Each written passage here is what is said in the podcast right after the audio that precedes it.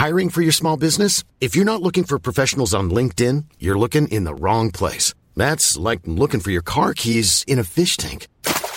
LinkedIn helps you hire professionals you can't find anywhere else, even those who aren't actively searching for a new job but might be open to the perfect role. In a given month, over 70% of LinkedIn users don't even visit other leading job sites. So start looking in the right place. With LinkedIn, you can hire professionals like a professional. Post your free job on linkedin.com slash people today.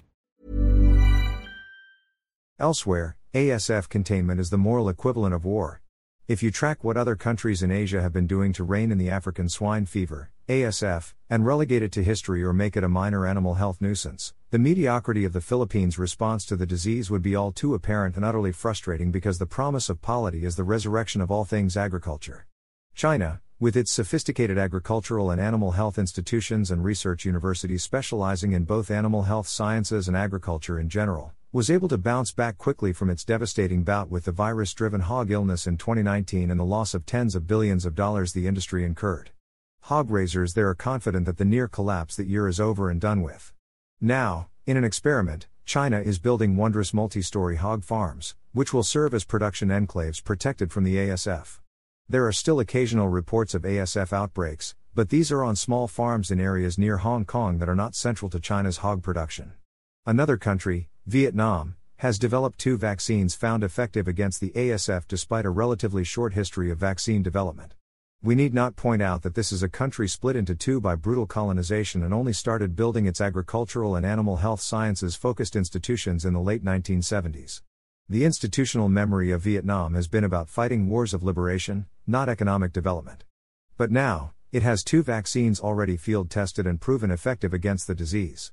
The Philippines has been set to begin importing 2 million doses of one of these vaccines starting in October up to 2024. These strides, whether you like it or not, are related to Vietnam's learning poverty rate of 18%, ours is a globally embarrassing 91%.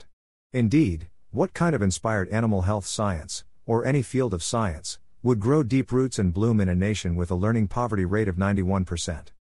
Even Bhutan has built its effective ASF containment strategy around what it calls the three Ds depopulation, disposition, and disinfection.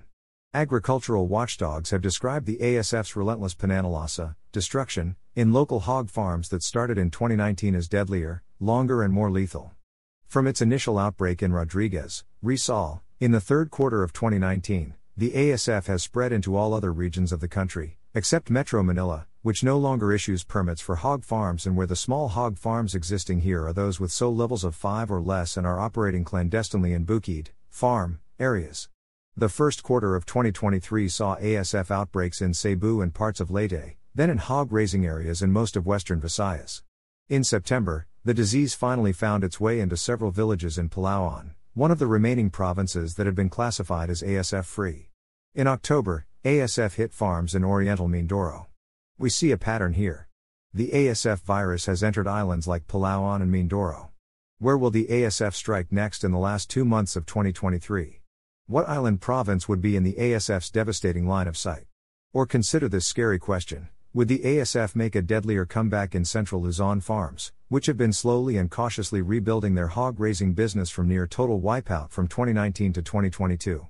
A farmer neighbor with three sows who had hopes of building a modest stock from them told me last week that ASF had killed all three after they had been artificially inseminated. It was also in September and October two years ago that ASF wiped out my farm. I did not get any support. Instead, I paid a so called decommissioning fee of P25,000 when I informed the municipal hall that I already closed my operations. As if to add insult to the massive injury to the Philippine hog industry, the major step taken by the Philippine government after the ASF dramatically cut down pork supply was to, let this sink in, issue an executive order lowering tariffs on imported pork. In its report on what steps individual countries in Asia took post ASF, the United Nations Food and Agriculture Organization highlighted our tariff cuts. Of all the Asian countries, we were the only one to implement tariff cuts post ASF infestation and make those cuts, and reckless importation, the anchor of our pork supply stabilization policy. We did not try to develop a vaccine a la Operation Warp Speed or like what Vietnam did. We, for God's sake, did not prepare a master plan to make ASF short lived and less lethal, like what China did. Instead, we imposed a tariff cut with this illusory hope that it would bring down prices and stabilize supply. It's the usual knee jerk reaction of the lazies, the default policy position of the clueless finance and agricultural apparatchiks. Agricultural watchdogs have lamented that the first step that should have been undertaken by government after the initial ASF outbreak was to put up border inspections across all ports of entry to make sure imports of pork and other meat products were ASF free. Up to now, that single, critical step, which is actually easy to take, has not been taken by the authorities. The frustrated watchdogs should now realize that, while other countries consider the fight against the ASF as the moral equivalent of war, our state mandarins are either too morally flawed to care about hog raisers and the hog industry and, worse, too clueless to even know what to do. Selling a little or a lot?